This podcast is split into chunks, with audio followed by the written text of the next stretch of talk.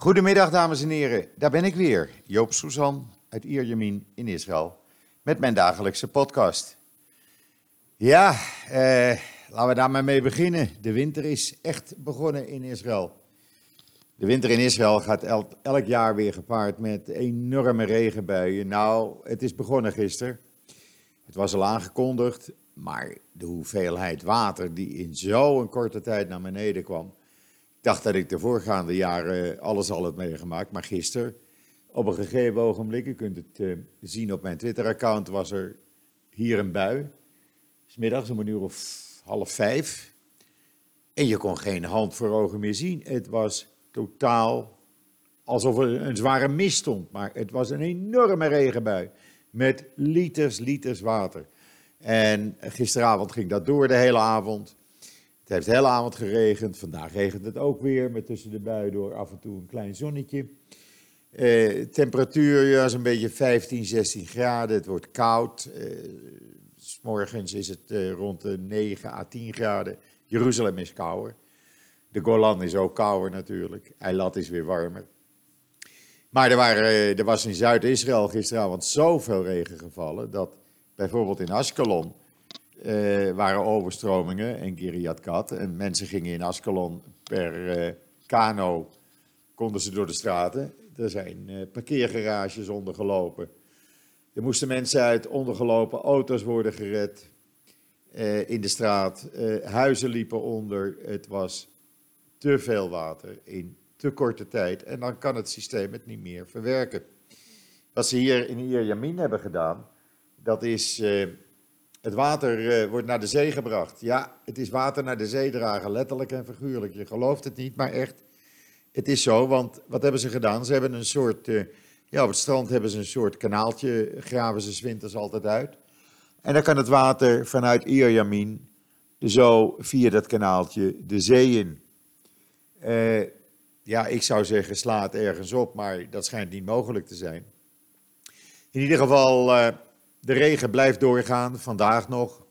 Morgen zou het iets afnemen, maar donderdag zegt men, volgens de weersverwachting, komt het weer in alle hevigheid terug.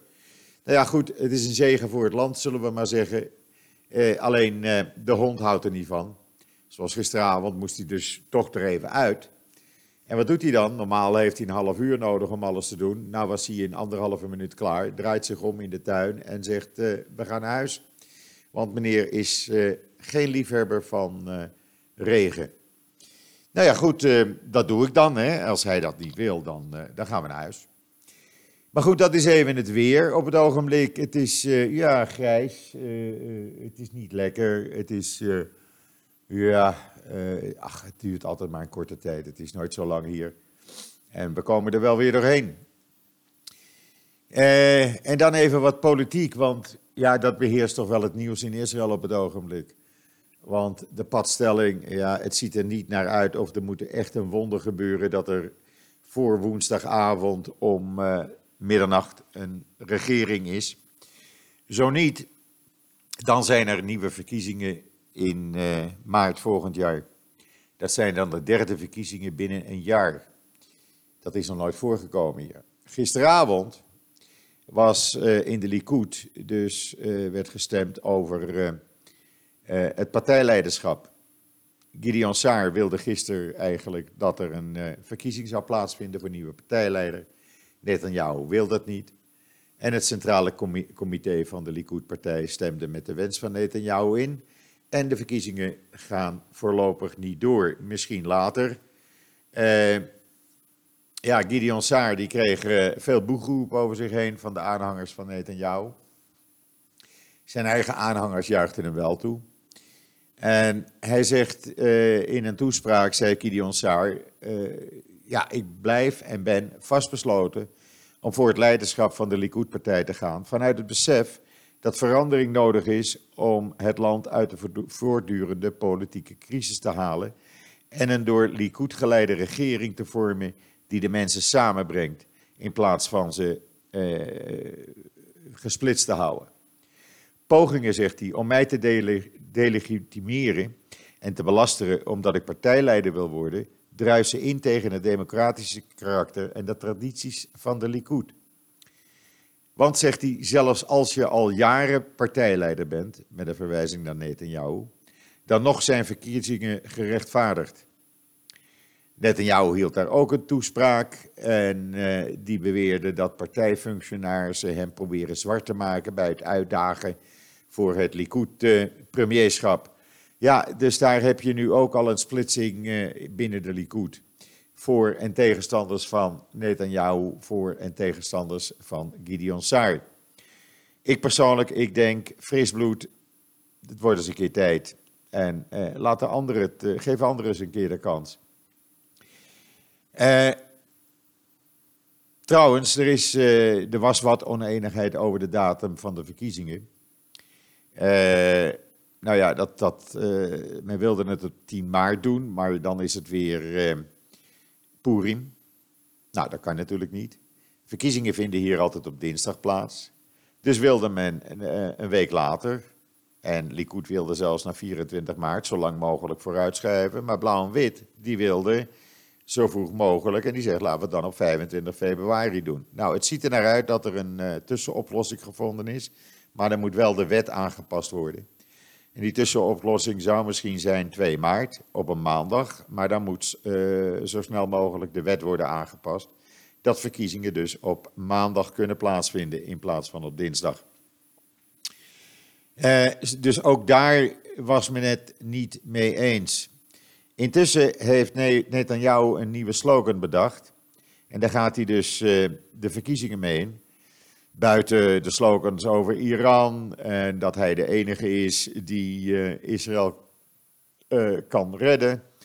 Ehm, heeft hij een nieuwe slogan, slogan. En die slogan is: Houd me aan de macht, omdat alleen ik de Amerikaanse publiek, publieke, opinie, publieke opinie effectief kan mobiliseren voor de vitale belangen van Israël. Uh, ja, dat kan hij dan wel zeggen, maar ironisch genoeg zei hij dat nadat uh, twee dagen eerder het Amerikaanse Huis van Afgevaardigden een voorstel heeft aangenomen, waarin ze zeggen uh, alleen een twee-staten-oplossing werkt en we zijn tegen eenzijdige annexatie van grondgebied. Nou, dat is dus duidelijk kritiek op het beleid van Netanyahu. Dus die slogan, ja, ik weet niet of het nou wel zo verstandig is om deze slogan te doen als de Amerikanen zelf uh, zeggen, we zijn het totaal niet met je eens. En uh, ja, uh, dat kan gewoon niet, denk ik dan. Maar goed, ik ben gelukkig geen politicus. Wie wel een politicus is, is de minister van Buitenlandse Zaken van Luxemburg. Ja, de kleinste staat van Europa zo'n beetje. En die is nu een actie begonnen binnen de Europese Unie om te zorgen dat de Europese Unie de staat Palestina gaat erkennen. En dat doet hij in een reactie op de recente Amerikaanse verklaring dat uh, Trump uh, de Israëlische nederzetting op de westelijke Jordaanover niet langer als illegaal beschouwt volgens internationaal recht. Hij heeft een brief aan alle ministers van Buitenlandse Zaken binnen de EU gestuurd hij heeft ook gestuurd een, uh, eenzelfde brief aan uh, de nieuwe EU-tsar voor buitenlandse zaken. Uh, dat is ene meneer Jozef Borrell. En waarin hij schreef in die brief dat de enige manier om de twee-staten-oplossing te redden is om een rechtvaardige situatie te creëren tussen Israël en de Palestijnen. Ja, ik weet niet of de EU nou net het uitgesproken uh, de, de, organisatie is die, uh, die zich sterk moet maken voor een Palestijnse staat. ze hebben al te veel schade aangericht, die hele EU. En je kan toch niet zomaar even gaan zeggen: oké, Trump zegt dit, weet je wat, wij gaan nu een Palestijnse staat erkennen. Want dat is eigenlijk wat ze doen. Uh, Israëlische diplomaten die, zijn, uh, uh, die werken zich een slag in de ronde in Brussel om te zorgen dat dit voorstel dus niet doorgaat. Maar ja, je weet het maar nooit. een mooi voorbeeld van co-assistentie is Nazareth. Daar is een muziekschool. En die muziekschool heet Polyfonie. Of Polyfonie. En daar spelen Joodse en Arabische uh, muzikanten, maken daar muziek. En daar wordt nu een muziekfestival voor het eerst georganiseerd. Met Joodse en Arabische muzikanten. Die samen uh, een driedaagse ja, kerstevenement, muziekevenement voor kerst. Uh, spelen in de verschillende kerken en auditoria in Nazareth. Een bijzonder klassiek muziekprogramma. U kunt het allemaal lezen op joods.nl.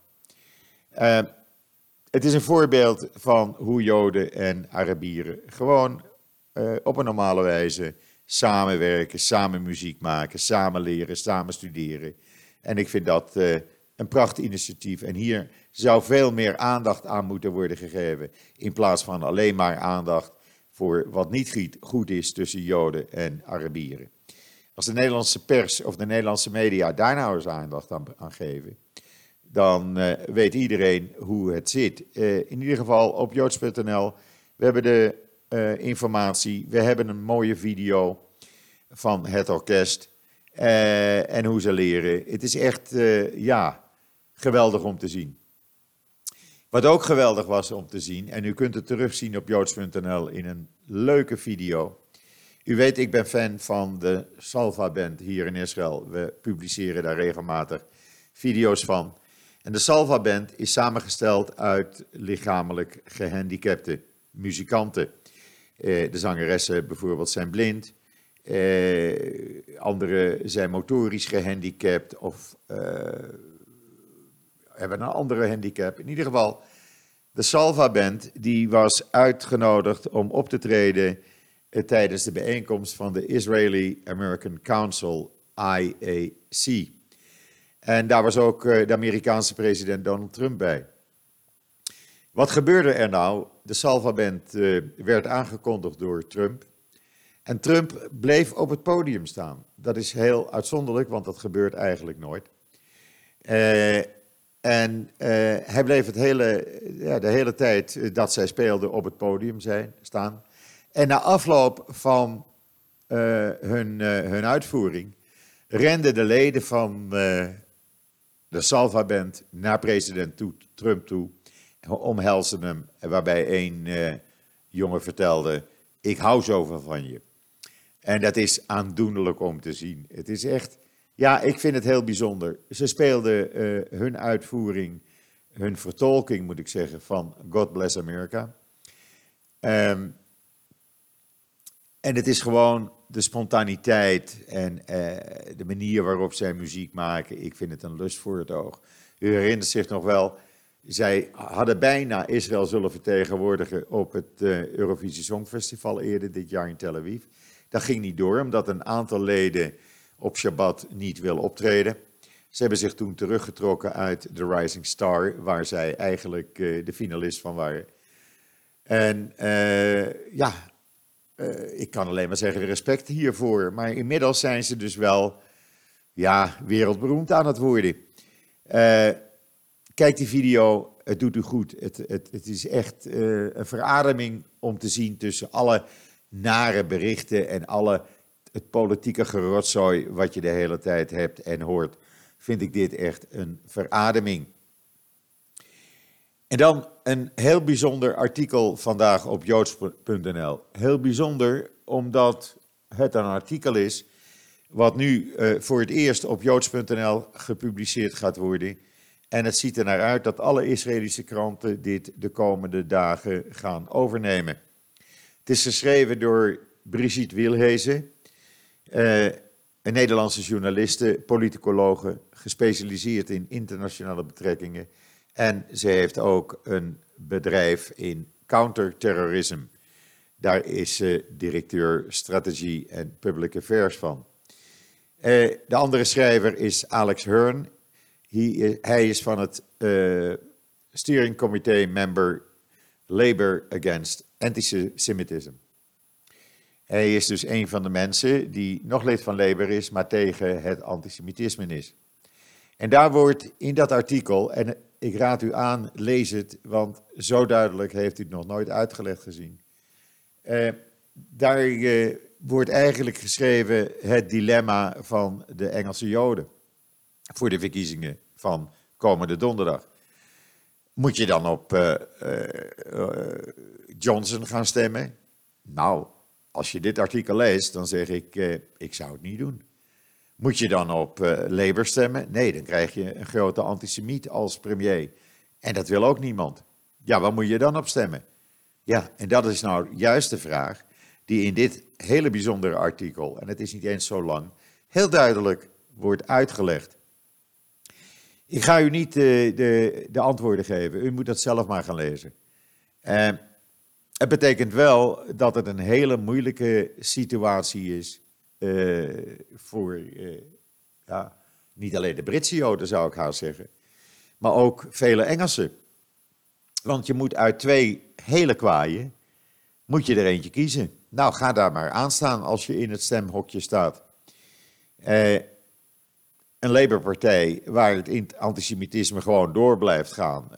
Er is er net weer eentje uit Schot Schotland geweest, een Labour-lid, die gewoon lekker even antisemitisch tekeer ging.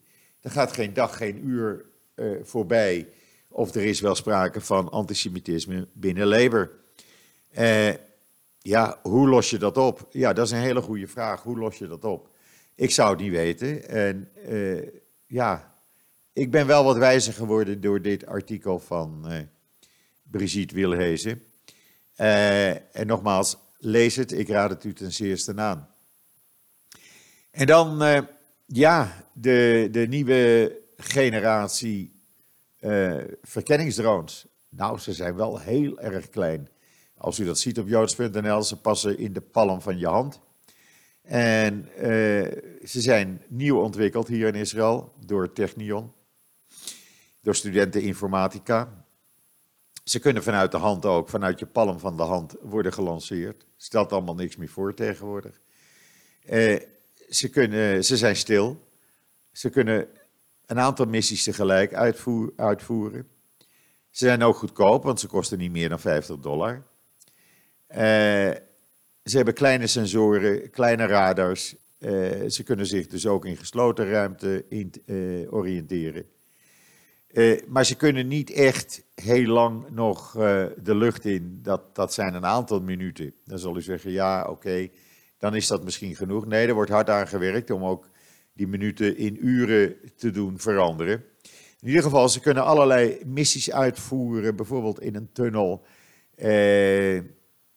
Ze, ze, wegen niks. Uh, paar, uh, paar honderd gram. Maximaal groot 20 centimeter. Ze kunnen live inlichtingen verzamelen voor soldaten. Ze kunnen verkenningen uitvoeren die soldaten gelijk kunnen zien. Ja, het is heel bijzonder. En dat dat zo klein is, je kan het je haast niet voorstellen. Betekent dus dat elke soldaat het in principe bij zich kan hebben en eventjes de lucht inlaat en kan zien wat er in de omgeving gebeurt zonder zichzelf te verraden. Ik vind het uh, een behoorlijke prestatie, als ik het zo mag zeggen. En dan, ja, wat is er nog meer in Israël? Ja, eigenlijk uh, staat alles in het teken een beetje van, uh, ja, zoals ik gisteren al zei, de politiek, men is het zo zat. 20% van de Israëli's blijkt uit een vandaag uitgekomen rapport of 25% van de Israëli's, leeft op of onder de armoedegrens. Budgetten voor armoedebestrijding, die komen er niet, want er is geen regering. Eh, ouderen vandaag hebben geen geld om hun huis te verwarmen.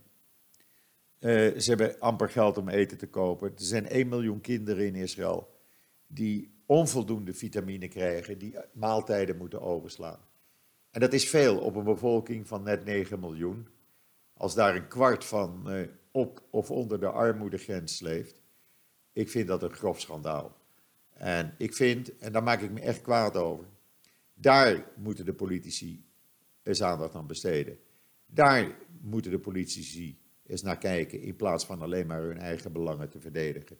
Want dit is het belang wat heel Israël aangaat. En dit toont ook weer aan dat als je geen regering hebt, de boel in elkaar stort. En eh, ja, dat is eigenlijk de, de, de, de murfgeslagenheid van het Israëlische publiek op dit moment. Die zeggen van ja, we leven in een land zonder uh, een, eh, een, regering. De leiders, de politieke leiders, die uh, gooien met modder naar elkaar. Die hebben het druk om elkaar van alles en nog wat in de, uh, aan schuld in de schoenen te schrijven. En het land Israël, ja, niemand die het leidt. we hebben dat ook gezien bij die raketaanval afgelopen woensdag, zaterdagavond. dan wordt er weer een kat-en-muisspelletje gespeeld. Er komen drie raketten richting Israël, die komen vanuit Gaza. De Israëlische luchtmacht die valt dan weer één of twee doelen in Gaza aan. En dan is het weer even een aantal dagen rustig. In plaats van de nou eens gewoon korte metten mee gaan maken. Dan kan je wel alles roepen van als het nog een keer gebeurt dan dit en met dat. Maar er gebeurt gewoon niks. Want de regering is gewoon machteloos. Omdat deze regering al een jaar demissionair is. En dus gewoon geen enkel besluit kan nemen. En ja, dat is een, dat is een schandaal. En, en men is daar zo kwaad over in Israël. Eh, als je de ingezonde stukken in de kranten leest, uh, mensen pikken dat niet meer. En het zou best eens kunnen, als er inderdaad volgende verkiezingen worden gehouden, dat de Likud van Netanyahu gewoon als schuldige wordt afgestraft.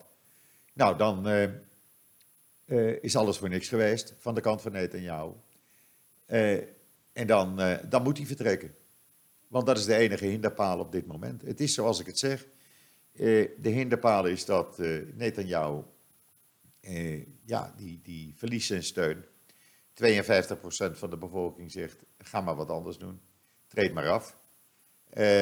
Gans zegt, oké, als we een andere partijleider in de Likud hebben, dan hebben we zo'n regering. Gideon Saar zegt, ik ben het met Gans eens. We kunnen binnen 24 uur een regering hebben. De hinderpaal is ene meneer Netanyahu. En ja, eh, ik denk niet dat de volgende verkiezingen het gaan oplossen. Ik ben daar heel erg sceptisch over. Ik ben daar heel erg negatief over. Ik ben altijd een positief iemand. Maar op dit moment zeg ik van nou, de situatie in Israël, politiek gezien, dat is op dit moment onoplosbaar en het lijkt er niet op dat met een derde verkiezingsronde, of die nou in maart of februari of april wordt gehouden, dat de situatie verbeterd wordt. Het zal een verschuiving van hier en daar één zetel uh, met een andere zetel zijn, maar je houdt dezelfde padstelling. En wat er dan moet gebeuren, niemand die het weet. Niemand die het weet, iedereen zegt of wijst met de hand naar de ander. En dat is de situatie en dat is heel, heel, heel erg jammer. Ja, ik eindig met een beetje negatieve noot. Ik kan er ook niks aan doen, mensen. Maar ja, het is een, het is een, een rot situatie, laat ik het zo maar zeggen. En uh, ik hoop dat het uh, verstand gaat zegenvieren en dat we voor woensdagavond alsnog een uh, regering hebben. In welke samenstelling dan ook. Want er moet iets gebeuren om dit land weer bestuurbaar te maken. Dat was uh, wat ik even kwijt moest aan u. Uh, ja, dan ben ik ook alweer aan het einde van uh, deze podcast. Rest mij u nog een hele fijne voortzetting te wensen voor deze maandag, de 12e of de 9e december alweer. Het gaat hard. En wat mij betreft zeg ik zoals iedere dag: tot ziens, tot morgen.